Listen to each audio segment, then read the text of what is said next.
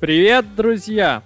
Компания Vivo представила новый смартфон Vivo Y74s, построенный на базе однокристальной системы Dimensity 810, с 50-мегапиксельной камерой на задней панели и поддержкой быстрой зарядки мощностью 44 Вт.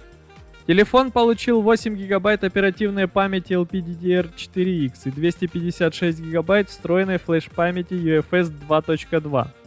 Также есть слот microSD для карты памяти емкостью до 1 терабайта. 6,58-дюймовый ЖК-дисплей поддерживает частоту обновления 60 Гц и частоту дискретизации 180 Гц. Разрешение составляет 1080p+, при соотношении сторон 20 к 9. Контрастность равна 1500 к 1. Телефон работает под управлением OriginOS 1.0 на базе операционной системы Android 11.